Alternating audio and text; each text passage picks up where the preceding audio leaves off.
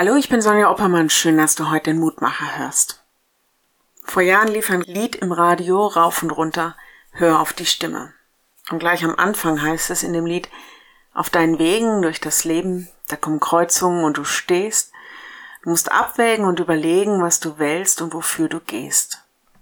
Und dann später im Refrain, da wo guter Rat teuer ist, du grad lost und gebeutelt bist, war da nicht immer diese Stimme, die dir hilft, und zwar immer Hör auf die Stimme, hör, was sie sagt. Sie war immer da. Komm, hör auf ihren Rat. Hör auf die Stimme, sie macht dich stark, sie will, dass du es schaffst. Also hör, was sie dir sagt, hör auf die Stimme. Soweit der Liedtext erstmal. Ich habe irgendwann mal über dieses Lied gepredigt und es kam mir sofort in den Sinn, als ich die Losung für heute gelesen habe.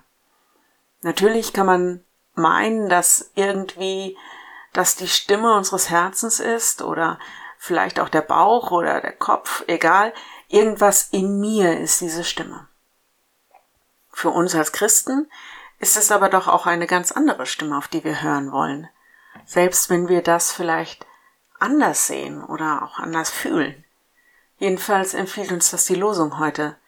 Da heißt es, wenn du der Stimme des Herrn, deines Gottes, gehorchen wirst, gesegnet wirst du sein bei deinem Eingang und gesegnet bei deinem Ausgang.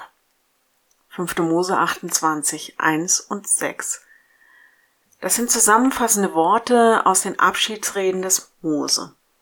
Kurz bevor das Volk auf sich gestellt wird und Mose stirbt, da verheißt es Segen all denjenigen, die sich auf Gott verlassen und seine Stimme hören und ihr folgen. Das will er ihnen noch mit auf den Weg geben. Hör auf diese Stimme, dann wirst du Segen erfahren. Ich lade dich ein, noch mit mir zu beten.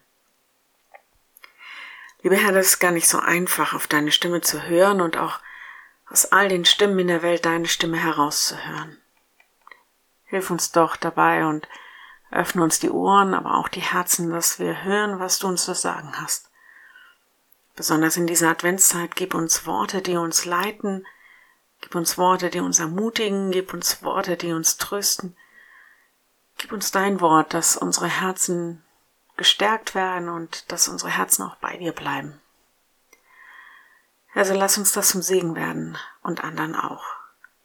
Amen. Und morgen ein neuer Mutmacher. Bis dahin, bleib behütet. Tschüss.